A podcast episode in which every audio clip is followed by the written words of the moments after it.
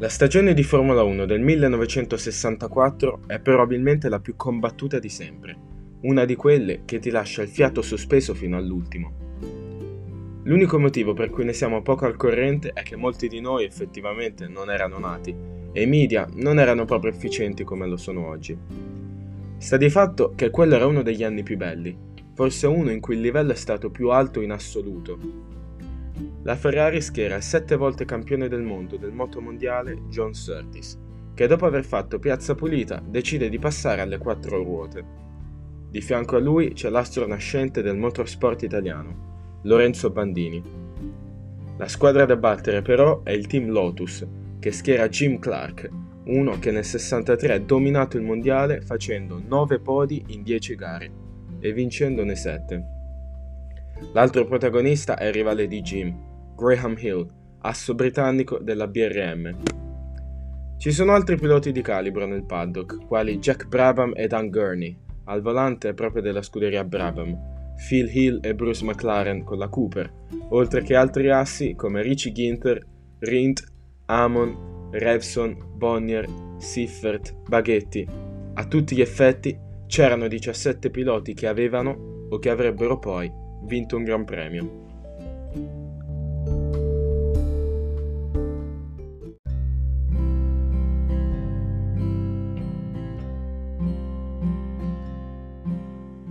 La stagione è corta, ci sono solo dieci gare e si inizia a Monaco, il dieci maggio. Forse qualcuno di voi sa che Graham Hill era conosciuto come re di Monaco. La pole però la fa Jim Clark, probabilmente il pilota più forte di tutti. Come spesso succedeva all'epoca, è una gara ad eliminazione. Brabham, partito secondo, abbandona dopo quindici giri. Clark, fin lì saldamente al comando, rallenta per problemi di potenza e si ritira a quattro giri dalla fine. Surtees, McLaren e Bandini sono tutti fuori per problemi meccanici, lasciando la vittoria in palio a Hill e Gurney. Gurney, partito quinto, ha superato tutti in pista e si stabilisce primo finché anche il cambio della sua macchina non cede e Hill eredita la vittoria davanti a Ginther. Due settimane dopo, il mondiale riprende in Olanda. Dan Gurney si dimostra in grande spolvero e fa la pole davanti a Clark, Hill, Surtees e McLaren. Al via però Clark beffa tutti e si mantiene in testa fino alla bandiera a scacchi, mentre Gurney dà di nuovo bandiera bianca dopo venti giri. John Surtees lo segue a cinquanta secondi, mentre Hill è solo quarto.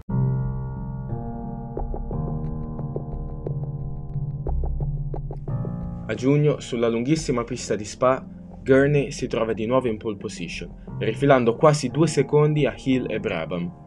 Le Ferrari non brillano, Surtees è quinto, Bandini nono, Clark mestamente sesto. È una gara clamorosamente pazza.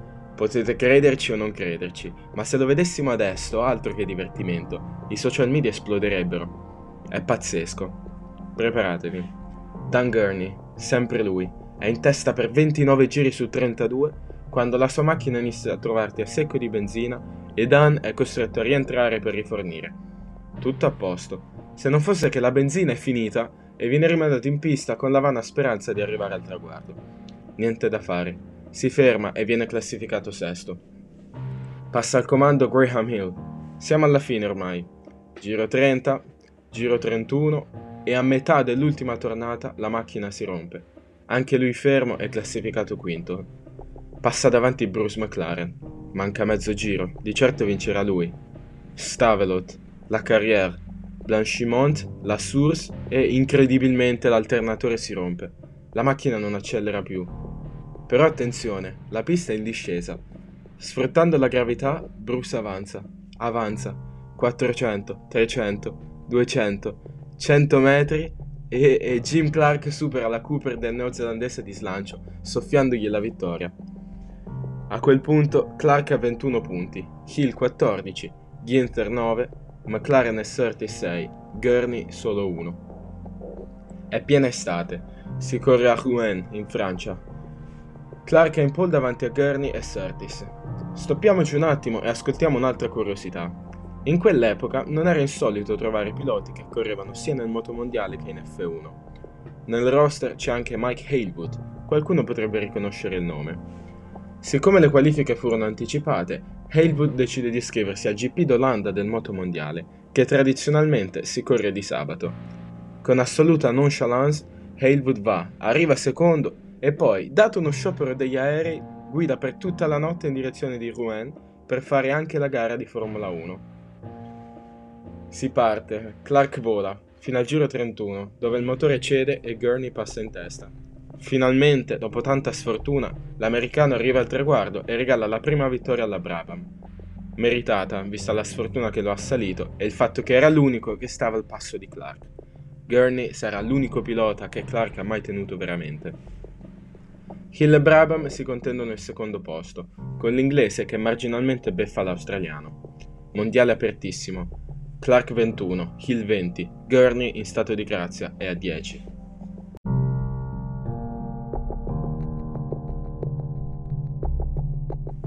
G P di Gran Bretagna. Alla fine i nomi sono sempre gli stessi.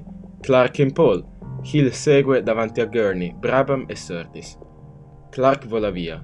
Gurney, fin lì secondo, inizia a rallentare, proprio come il compagno di squadra, a causa di problemi meccanici. Così i padroni di casa fanno il vuoto. Clark domina, davanti a Hill e Surtees. Brabham precede Bandini, mentre Gurney è ancora una volta fuori dai punti. Siamo esattamente a metà stagione. Si sta andando chiaramente verso un monologo inglese. Clark trenta, Hill ventisei, i piloti più vicini seguono a undici. Ma se questo mondiale è finito nella rubrica dei più belli della storia, non può essere mica così semplice. Al Nürburgring entra in scena John Surtees.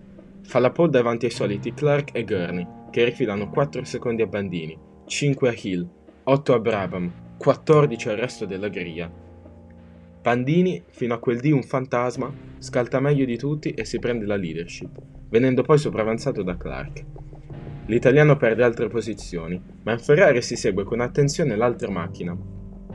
Surtees recupera e passa Clark, volando verso una vittoria assicurata quando, per l'ennesima volta, sia Clark che Gurney hanno problemi al motore. L'americano ha una manciata di giri dalla fine. Hill è secondo davanti a Bandini e vola in testa al mondiale con trentadue punti, sui trenta di Clark e diciannove di Surtees. In Austria ha il primo squillo di sabato Hill, ma non gli porta molta fortuna. Surtees con una rinnovata Ferrari è secondo su Clark e Gurney. Dopo cinque giri il poleman Hill è già fuori, dopo una partenza pessima e un problema elettrico. Fuori anche Surtees con un problema alla sospensione quattro giri dopo. Dan Gurney si ritrova al comando con mezza pista di vantaggio su Bandini e Clark. Quest'ultimo, partito male a causa di un problema al cambio, segue a ruota la Ferrari e la supera, ma si ritira per un problema al semiasse. Clamorosamente fuori anche Gurney, che poteva tornare prepotentemente in lotta per il titolo, ma che ha abbandonato ormai ad un destino crudele. In testa c'è così Bandini, che con il solo Ginther non doppiato vince la gara. Tre gare al termine, ventisette punti in palio. Il mondiale possono ancora vincerlo in dieci. Hill e Clark rimangono favoriti, dato che Surtees segue a diciannove punti, davanti a Ginther con diciassette e Bandini con quindici.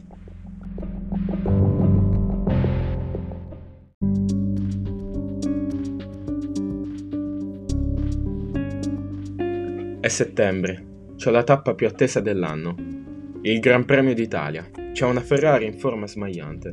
Surtees fa la pole davanti a Gurney, Hill e Clark.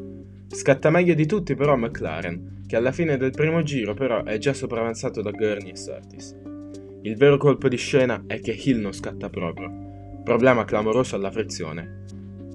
Surtees e Gurney rimangono in testa e si scambiano le posizioni.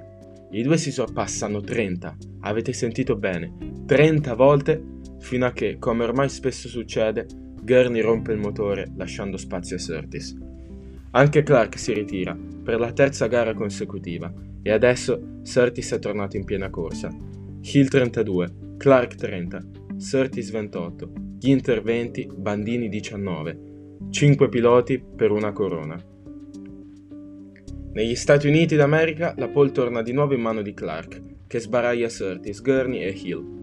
Surtees però sopravanza lo scozzese, che addirittura perde tre posizioni. Clark però è un talento straordinario. Rimonta, supera il compagno di squadra Spence, poi Hill e di nuovo Surtees, lasciandoli duellare con Gurney per il secondo posto. Clark, che ha vinto tutte le gare in cui ha superato il traguardo, vola verso la vittoria e ipotecherebbe un mondiale che si merita pienamente. Si ripete però la solita solfa, problemi di benzina e altri punti gettati alle ortiche. Hill, che non vince da otto gare, elude la resistenza di Surtees e del povero Gurney, nuovamente ritirato. A una gara dal termine, Graham Hill si ritrova prima a trentanove punti, contro i trentaquattro di Surtees e i trenta di Clark.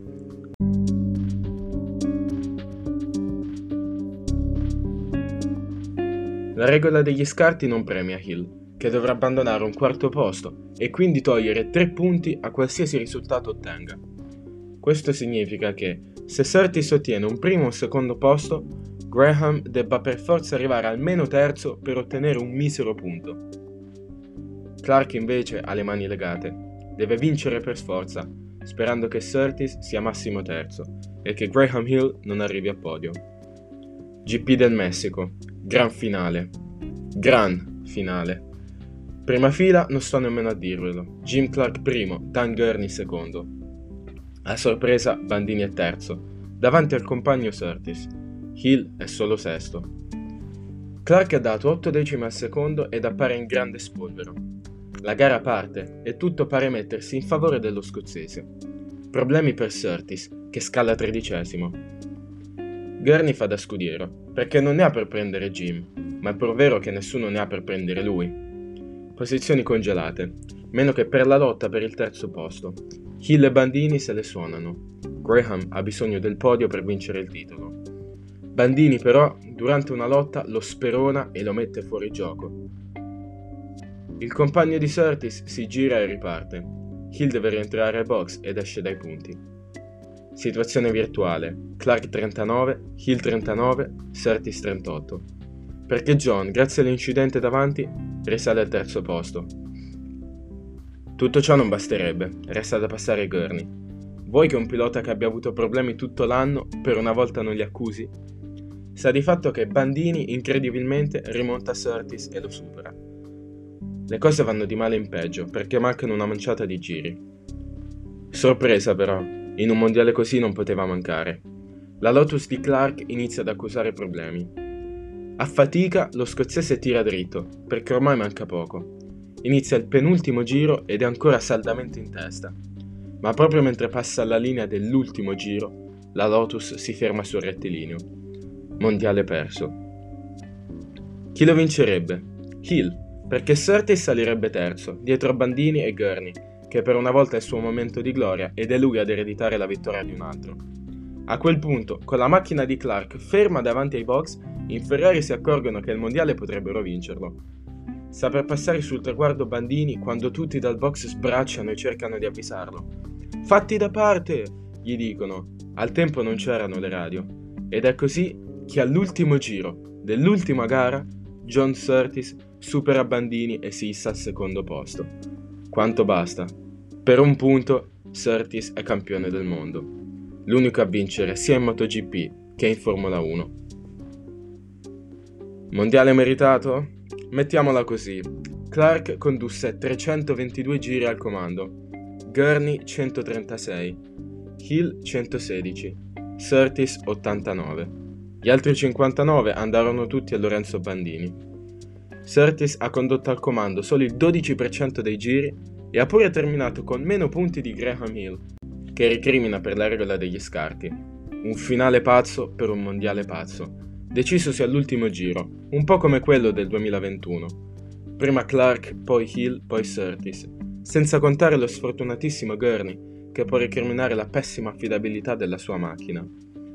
Ah già, effettivamente Hill poteva dirle di averlo perso perché il compagno di squadra di Surtees, che poi ha vinto, lo ha sbattuto fuori. Una delle stagioni più belle di sempre, che merita assolutamente che qualcuno ne tenga vivo il ricordo.